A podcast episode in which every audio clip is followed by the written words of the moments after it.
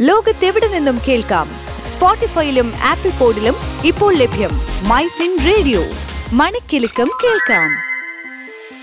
Business ലോകത്ത് എന്ത് സംഭവിക്കുന്നു? ടോപ്പ് ട്വന്റി ബിസിനസ് വാർത്തകളുമായി അനേന സതീഷ്. ഇന്ന് ജൂലൈ ആറ് രണ്ടായിരത്തി ഇരുപത്തി മൂന്ന് ഞാൻ അനേന സതീഷ്.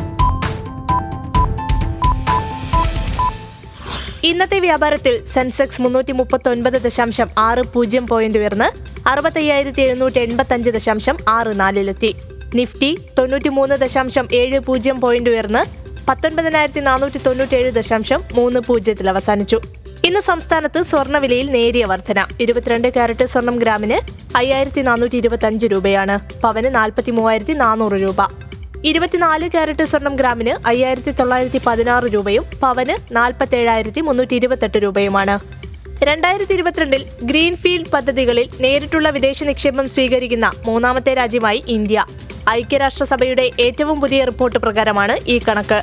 സ്റ്റാർട്ടപ്പ് സംരംഭകർ വ്യവസായ പ്രമുഖർ നിക്ഷേപകർ എന്നിവരെ ഒന്നിച്ചു ചേർത്തുകൊണ്ട് Kerala startup mission founders meet ബംഗളൂരുവിൽ സംഘടിപ്പിച്ചു.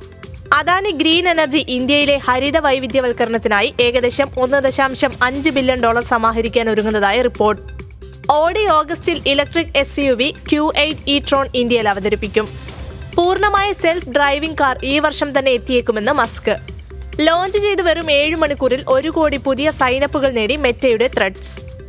ആമസോൺ ഗ്ലോബൽ സെല്ലിംഗിന് കീഴിൽ ഇന്ത്യൻ കയറ്റുമതിക്കാരുടെ മൊത്തം വിദേശ വിൽപ്പന രണ്ടായിരത്തി ഇരുപത്തിമൂന്നിൽ എട്ട് ബില്യൺ യു എസ് ഡോളർ മറികടക്കുമെന്ന് ആമസോൺ. വന്ദേ ഭാരത് ചില ഹ്രസ്വദൂര സർവീസുകളിലെ ടിക്കറ്റ് നിരക്ക് കുറയ്ക്കാൻ പദ്ധതിയിടുന്നു.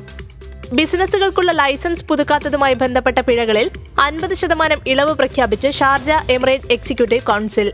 രണ്ടായിരത്തി ഇരുപത്തി മൂന്ന് ജൂലൈ പത്ത് മുതൽ നാല് മാസത്തിനുള്ളിൽ ലൈസൻസ് പുതുക്കുന്നവർക്കാണ് ഇളവ് ലഭിക്കുക. ഡി സി ബി ബാങ്കിന്റെ ഏഴ് ദശാംശം അഞ്ച് ശതമാനം ഓഹരികൾ ടാറ്റ മ്യൂച്വൽ ഫണ്ടിന് വിൽക്കാൻ ബാങ്കിന് ആർ ബി ഐ അനുമതി നൽകി. സ്റ്റീൽ ഇരുമ്പയിര് സിമന്റ് തുടങ്ങിയ ഉയർന്ന കാർബൺ ഉൽപ്പന്നങ്ങൾക്കുള്ള യൂറോപ്യൻ യൂണിയന്റെ ഇരുപത് ശതമാനം മുതൽ മുപ്പത്തഞ്ച് ശതമാനം വരെ താരിഫ് ഇന്ത്യയുടെ കയറ്റുമതിയെ ബാധിക്കുമെന്ന് ധനമന്ത്രാലയം. ഇന്ത്യയുടെ മുച്ചക്ര വാഹന വിൽപ്പന ജൂണിൽ എഴുപത്തഞ്ച് ശതമാനം വർദ്ധിച്ചതായി federation of automobile dealers associations പുറത്തുവിട്ട കണക്കുകൾ വ്യക്തമാക്കുന്നു.